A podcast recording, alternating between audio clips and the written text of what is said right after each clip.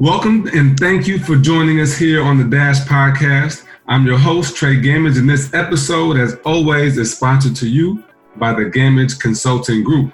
We help schools, educators enhance student engagement and voice. You can visit treygamage.com slash shop to learn more about the services that we offer and visit iTunes or Spotify to listen to the Dash Podcast. But joining me today on the podcast is Delvonte Greer of Cleveland, Ohio. He is a high school career coach, and we actually share an alma mater in the illustrious Miami, Ohio University. How are you doing today, sir?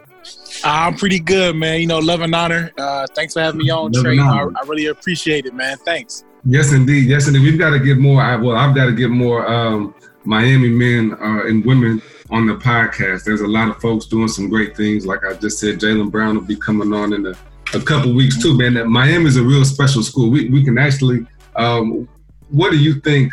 You know, it's it's weird when you're at Miami um, because it's so beautiful and you know all the quotes and and the cliches yeah. about Miami. When you leave though, it might just be me. You can correct me if I'm wrong. I feel like it's true. Like I love Miami more that I'm gone now. Um, and mm-hmm. I appreciate it for what what was available, the opportunities while we were there. Do you do you feel the same way?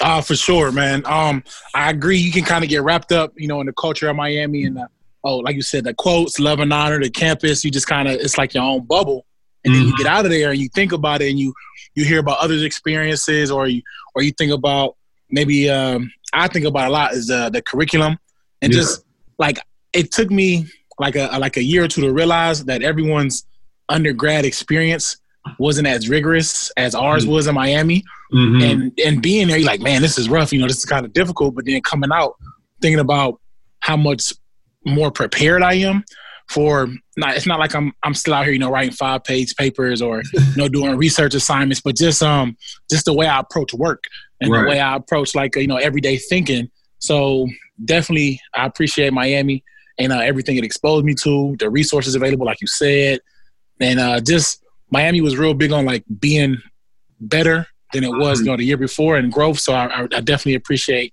you know just that whole mentality.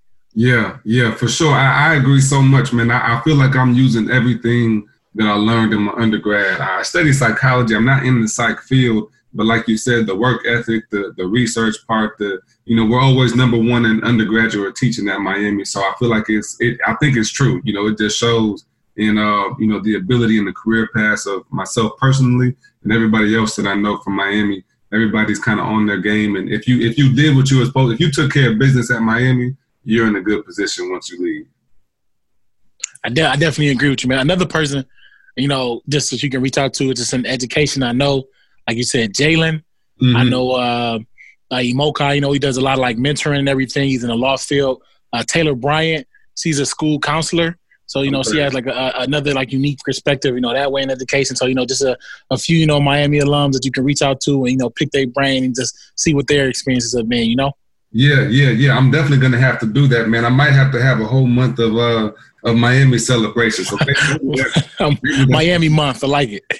there we go. That's coming up soon. So, um, but but on the education tip, so you you mentioned that you started off thinking you were going to be in finance, um, but kind of switched lanes into education. Can you talk to me about your journey and you know just from college and how you realized um, that being a career coach was was the path that you wanted to get started on?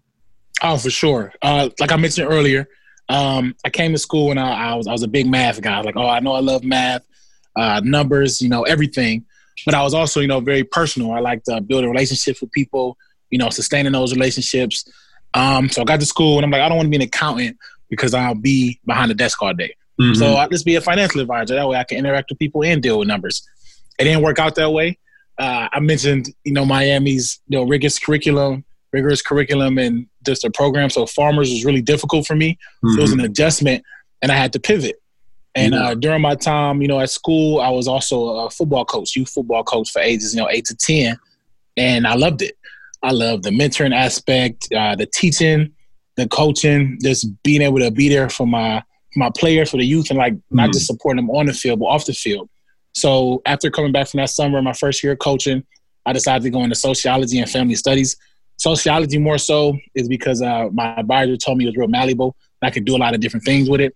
And mm. family studies is because I, I knew I wanted to go into youth development. So just going to that lane and just appreciating and learning and teaching. And um, I knew it was kind of too late to go into education because I still wanted to get out of Miami in a decent amount of time. Mm-hmm. And then after that, you know, I graduated with my degree, sociology and uh, family studies in 15, December 2015.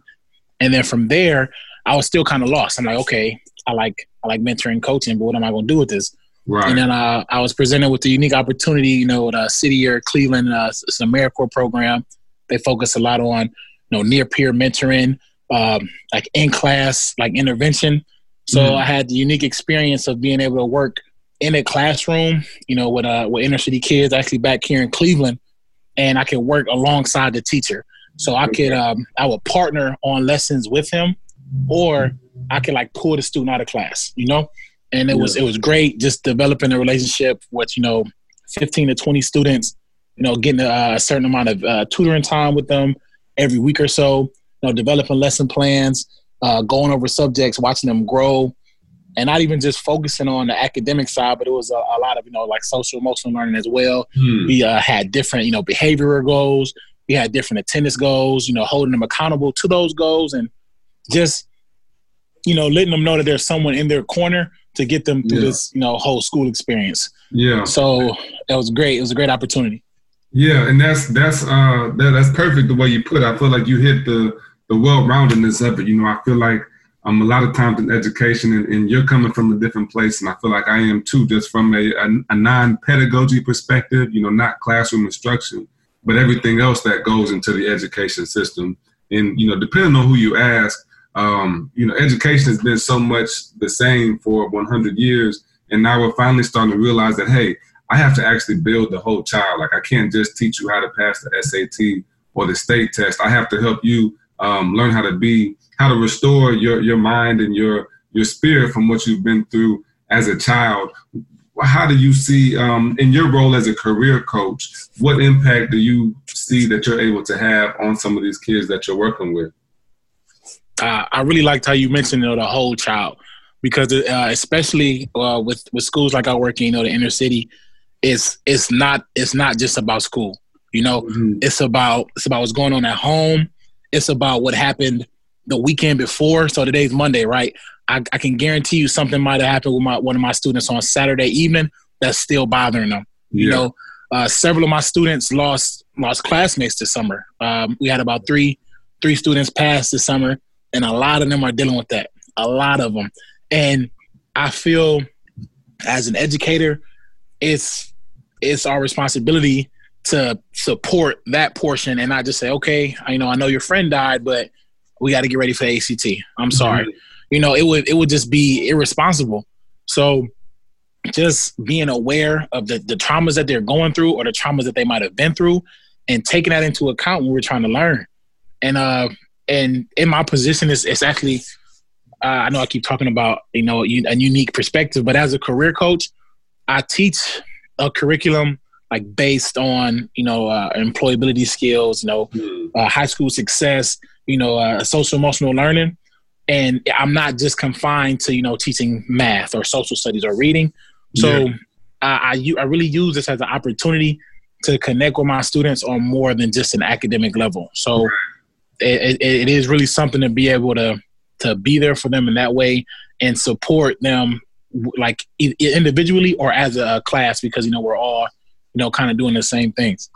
Yeah. Yeah. What um what kind of deficits are you seeing in your students? I know like this summer I was working with um I had about 20 students that were um, taking online courses for the summer and none of the students completed their they had to write a do a speech, a video of themselves recording a speech, and they didn't like their writing assignment. So that tells me, you know, again, looking from a college and career perspective, that I need to, um, we need to implement a public speaking class, you know, during some of their elective time, and also looking at how they can become better writers and get comfortable with that, because that's not going away. What are some of the deficits that you're seeing with your students, and how are you able to um, kind of adjust your curriculum to meet their needs?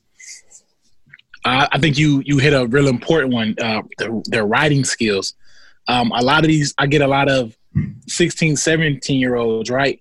And they're they're struggling to write at an 11th grade level. A lot of them are still eighth grade or seventh grade even, and if if they can't, you know, communicate in that way, you know, if I say, "Oh, we got an assignment," so just give me a two page paper on what do you want to do in in two years. What school mm-hmm. do you mm-hmm. want to go to? Uh, what career would you choose? If they don't have the confidence or feel that they can't complete that because oh I, I don't like writing, I don't like reading, you know, so I'm, I'm dealing with that. Or mm-hmm. like you said, you know, maybe implementing more public speaking courses. A lot of them lack like soft skills.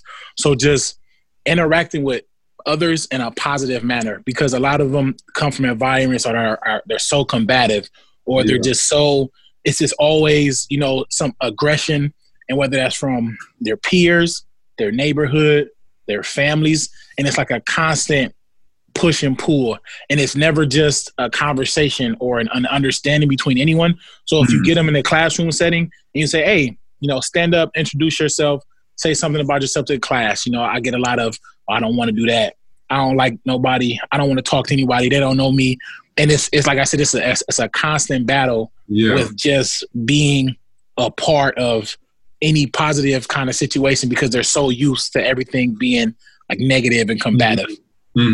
Yeah, yeah, that's that's so true, man. And it's kind of it's really it's really sad, you know. And, mm-hmm. and themes it's it's been cool to kind of have a podcast because I get to have so many conversations with educators and see that we're all kind of dealing with the same things um, in different ways, you know, and and just the, the lack of want to or engagement for them. You mentioned, you know, in, in your role as a career coach and, and supporting the students outside the classroom through SEL. How do you help them set goals? Are there templates that you use or for like your curriculum that you're teaching? Or is there um is there a curriculum that's already set or are you having to make this curriculum on your own?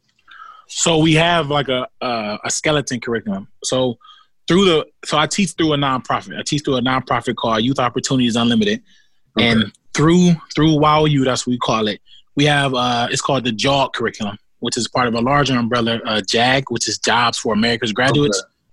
And through the curriculum, like I said, it's, it's uh, various employability skills, but it's also you know different you know like self sustaining things. So a um, how to decipher you know your likes and dislikes, how to create goals how to follow through on goals, you know, different things like that.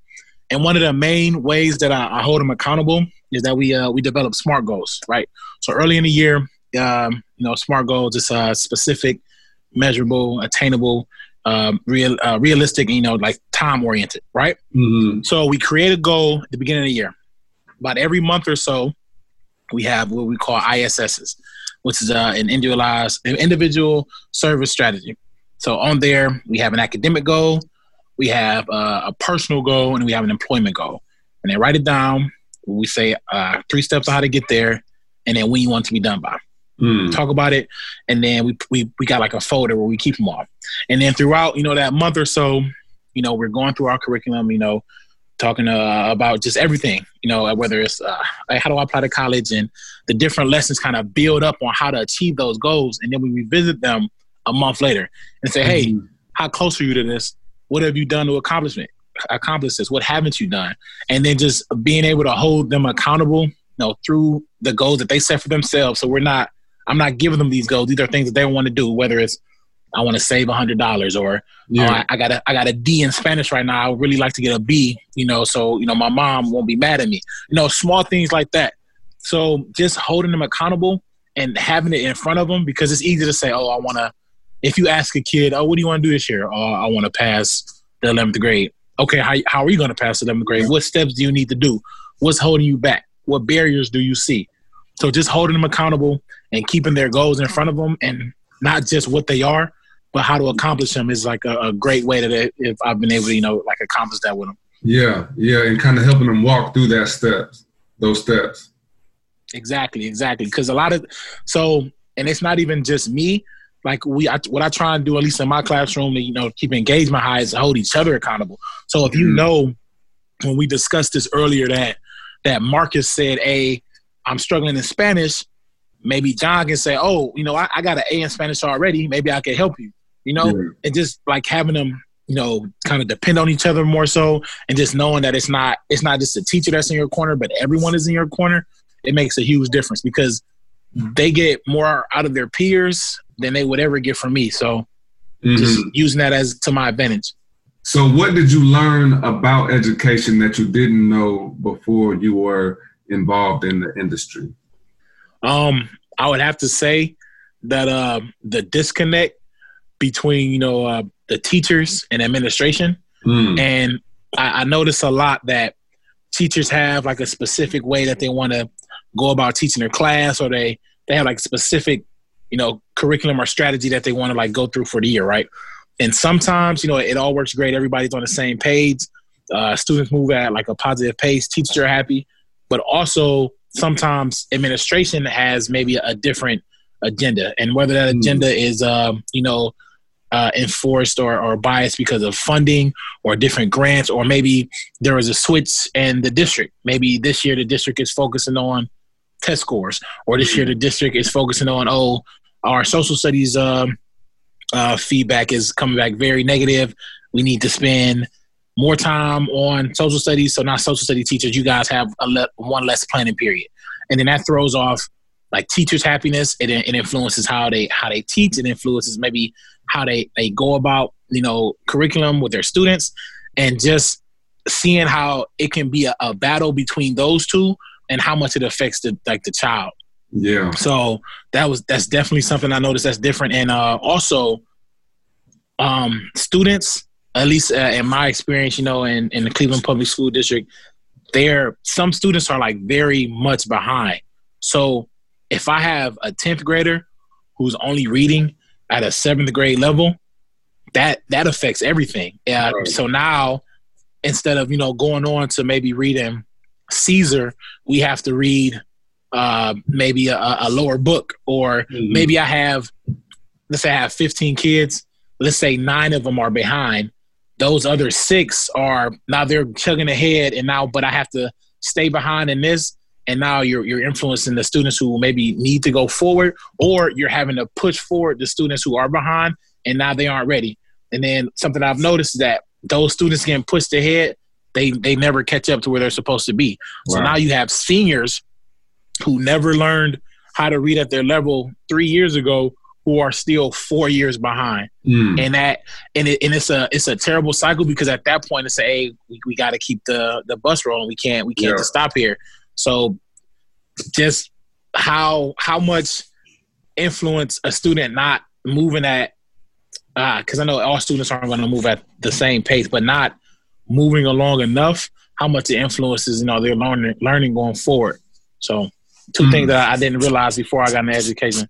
Yeah, those, those are really good ones too. That you know, I, I have heard people talk about before the um, just having bad leadership or, or a mm-hmm. difficult administration, how that affects teachers. But you know, I think the the awareness that you put on that in um, the different mindset that a lot of times teachers and administrators may have when it comes to accomplishing the same goal.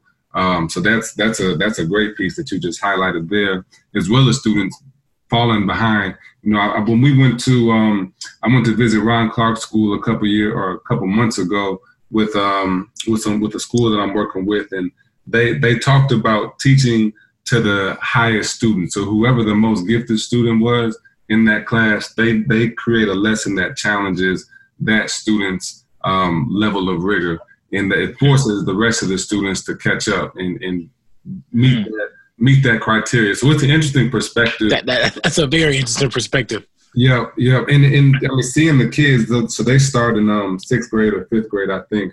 Um, mm-hmm. but, but by the time they finish their fifth grade year, and, and really, that so because that of that, they start with content that nobody knows. So like you know, you when you go to Ron Clark, you may have learned pre-algebra before, but in once you go to fifth grade at the Ron Clark Academy, you're learning um, algebraic equations or, or three-step problems. Poly, I don't know, whatever you learn it. Since nobody knows the information, um, everybody's on the same kind of platform, and all the mm. students are able to kind of grow at that same pace. So that was a that was an interesting perspective that I saw when I went to visit down there. Hmm. The only thing I saw, I, I I understand where they're coming from. You know, like to start with fresh information. The mm-hmm. only thing that I would wonder is a lot of, at least what you know, with math and just really just about any subject is how much it builds off of each other. Yeah. So let's say let's say I'm a student who who did really well with adding and subtracting when I was in third grade, right? When you get to fourth grade and now you're multiplying, it's it's easier to multiply if you have like the basic understanding of True. just adding more numbers. So I would I would wonder like how how much that would affect students who maybe didn't grasp a subject beforehand. Yeah. That, that's very that's very interesting. Yeah, yeah, yeah. So that that's uh, that would be something to explore. Um, going back down there or, or visiting what they've got going on. So that and that's just one way to do it. You know, everybody has their own uh, method to their madness. What what is your ultimate goal as a career coach or in education? What is your ultimate goal to accomplish while you're in education? Hmm. I mean, that's a big question, man. um, I would really have to say just um, just like closing the gap between uh, ability and opportunity. Hmm. Uh, a lot, a lot of the students that I come across, man, you, I, I, I can tell you, they have so much potential, man. Like they, they, they learn in different ways, but they have so much going for them, right? Whether it's, hey, yo, Mr. Greer, you know, I really like editing videos on Instagram. Now, me, I'm thinking, oh man, I hate editing videos on Instagram. It's so it's difficult. I'm not really sure what apps to download. These kids create full blown music videos, man. Wow. Full full blown music videos off apps on their phone. I, I, an iPhone 6s, and they're making full blown music videos. I would never in a million years think about to do something like that, right? They learn so different and in such a unique way that I, I want to be able to take how they're learning and have them apply it to to to to real life and use it to you know to better their situations or their family situations and just having them understand that everything isn't uh, 12 years of uh, of school, four Right. years of college, uh, two years for master's, four years for a PhD. Like that's not the Mm. only track, and it's not the only way to learn. And if they Mhm. can understand that the way they the way that they learn isn't you know bad or wrong, but just a, an alternative path, and using that to do whatever it is that they want, just applying it to succeed. That's what it should be. Using the knowledge and how you learn to succeed instead of trying to follow a path that honestly might kind of be outdated at this point, you know? Yeah. So just taking taking advantage of like just being self-aware of how they learn and using it to succeed in their own way. Mm. And and just like like I said, just like closing that gap between the ability that they already have and the opportunities in, in front of them. If we can just close it just a little bit, I I can see so much more success for for students from the inner city. Honestly, even not even the inner city, but even like in rural communities. Yes. Like I, I know they they struggle just as much as, as the students that I serve. Yes, indeed. And if if they can, you know, figure out like the the best way for them to learn and how to take advantage of it, man, you'll you'll see like just such a rise and and just like success from places besides you know the, the top ten percent of the country. You know what I mean? hmm Exactly. No, you hit that spot on the dot on the head. That's that's why the that, that's why this podcast exists. You you just said, well, you know, you added your piece to it. Um, I said the Dash podcast is helping to bridge gaps in education. That's that's the whole goal. That's the whole mission of the podcast is for people just like yourself to talk about the gaps that you're bridging in education. And so that that gap from um, ability and opportunity, wow, that that speaks absolute volumes. I think one about you, but also the um, the, the educators that are in um, education, and, it's been a, a widely discussed topic on the podcast that only two percent of educators are black males. So every opportunity that we have to um, really pour into you know our population, and maybe fifteen percent of the population is African American, but that's still that's a huge gap. Yeah. 2%. Think about think about how dense some of those populations where they are though. You know what I mean? So you got yes, it's fifteen percent, but if you're in in Cleveland or think about like teachers in Mississippi, you know, like the that had the most black people in the entire country, Mhm. and if only two of the educators are are black males, man, that that's Yeah. that's something. There's yeah. such a disparity. Like to to have someone who doesn't look like you or maybe can't relate to your experience, trying to tell you how how this is, how you should learn, how it should be. It's Mhm. it's a it's a disconnect, man. Like I was lucky enough to to have you know like three or four black male teachers in my life, but think about this the the ones who don't yeah. and then they and it's it's it's something to think about, man. And it's it's uh it, it, it's definitely and hasn't having an impact, or it has been having an impact, and hopefully, it's, it's just something that we can like change moving forward. Yeah, yeah, for sure. I think I only had. Um, I think my first black teacher was Tim Staples my freshman year in college. Tim Staples. Wow, really? Yep, yep. I had. I think I had wow. one black art teacher um, in like maybe second grade, but then it was Tim Staples, and, and Tim Staples is actually um, shout out to him. He's he's the way reason I got down to South Carolina. I called him while I was studying abroad and told him I was looking for um, some jobs. He told me about a couple, and um, I ended up coming down here to South Carolina. He was my supervisor for okay. two years, or yeah, two years while I moved down here. And he's back in um, I think uh, Southern Illinois, and I stayed down here and started my business. So you're exactly right too when it comes to density. I mean, South Carolina, this is the the majority of the people here are black. You know, I hmm. one of the, I work with a charter school um, in a rural community. Used to be the school used to be down a, a dirt road with some trailers on it, and it's the most diverse school in the county with 76% of the students being black. Um, now, now it is a very diverse staff as well. I think we do have, off the top of my head, I don't even know how many black educators we have, but we have several, um, you know, black educators, male and female. Um, but it's a very mixed and, and, diverse crowd that we've got in there. Um, so that's cool. And I'm, I'm curious too, um, and we'll wrap up here shortly, but you know, you're, you're working with a nonprofit, the um, Youth Opportunities Unlimited. How is, how does that work being working with a nonprofit, but um, working with a public school? Like, is that, how does that relationship or partnership go about?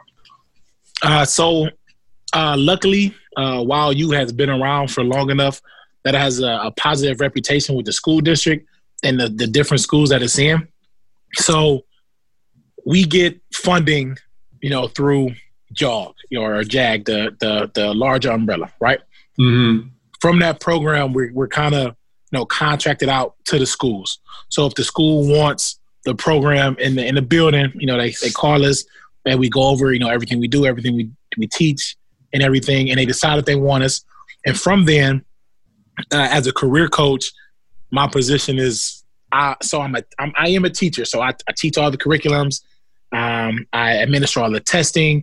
Mm-hmm. I do mm. all the grading, everything. So I'm a full blown teacher. But since I'm not a teacher of the district, we have what's called a, a teacher of record. So okay. that's uh, they they handle attendance. They officially put our grades in. Yeah. And other than that, we're we're fully integrated into the staff. We attend all PDs. Mm. Um, all all programs with the school, whether it's you know like a, uh family nights, uh, orientations, uh, like discipline assemblies. We're fully integrated into the staff. So the really the only thing is we're just not teachers.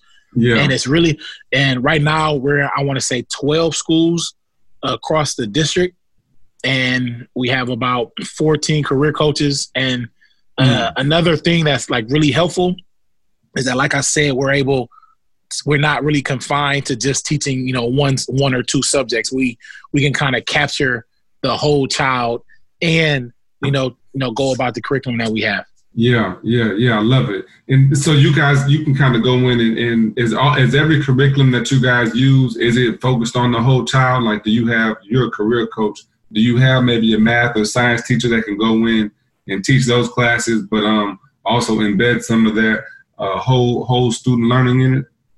So I wouldn't say necessarily we have like a math teacher or a science teacher, but within the curriculum, like we do like cover like basic things like that. So and so I actually teach two curriculums. One is on employability, uh, you know, uh, post secondary success, whether it's college, you know, going to the workforce or the military.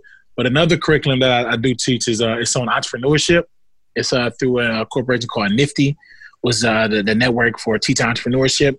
And then that that's when we really go into you know more maybe like math and science skills and just applying that on how into being an entrepreneur or to you know actually create a self-sustaining business and we spend the whole year like learning those different principles uh, you know how to how to test for something if if this is a, sustainable idea if people respond well to it and they spend the entire year you know creating their own business and then at the mm. end we have like a competition mm. and they can they can go to nationals in chicago or new york depending on where it is and they can like get actual funding for the business that they create. So I will say that it is a good opportunity because from there we can bring in like different speakers or uh, different people in to you know talk about their situations, and then that person could be you know uh, a professor of math or a professor of science, just be able to speak to their experience and how it like affected their education or how it affected their their road to entrepreneurship. So that is a, a great opportunity. So if even if it's not a career coach who is the person bringing that into the child, we know someone who who can do that, and we bring mm-hmm. them in. Mm-hmm. No, that's that's really cool. I think that's a great alternative way as well to to be involved in education. You know, I, I know about you know AmeriCorps and Teach for America and stuff like that. So there's some there's some great alternate routes to get into education and make the impact that you want to make on the next generation. That's great. So how can we get in contact with you and with uh, Youth Opportunities Unlimited if somebody else is interested in being involved in an organization like this? Um, if you if you ever want to like reach out to me, I can uh, you know put you in contact with my supervisor or with our uh, vice president of programs. So to contact me, you can use my cell at 216 466 3554, or you can email me at uh, D as in diploma, G as in great, R E E R at youthopportunities.org. Uh, you can send me an email or, or send me a message, and I'll, I'll, respond to you. Whatever questions you have, or if you if you want me to put you in contact with, with someone else. If I can't answer the question, I know someone who can. Yes, indeed. I love it. Any final takeaways that you want to share with us, Delvonte? Hey, Trey, I, I, really appreciate what you're doing, man. I, have been listening to uh, a few of the podcasts, and they're great. You get a lot of like very unique perspectives, and I and I appreciate hearing from other ed- educators at all times. Is and just applying that to what I'm what I'm doing. So I, I appreciate everything you do, and uh, we need more of these, man. We need more podcasts like this. We need more yes. people thinking the way you do, and just trying to engage educators because I think that's the most important thing. Because if we don't engage each other and mm. push each other to be better and work harder for you know the youth we serve, you know if we're if we're all not serving leaders, I don't I don't know what else we could be doing. So I mm. appreciate you, man, and keep it up. Yes, sir. Thank you so much, man, and thank you for taking that time out um, to join me today as well. And if you're listening right now, man, take your time to go follow D Greer um, or email D Greer at youthopportunities.org. Um, can't wait to talk to you again. If you have any comments, please share those. Share the episode with somebody that needs to hear it. And we will see you next time. This is The Dash.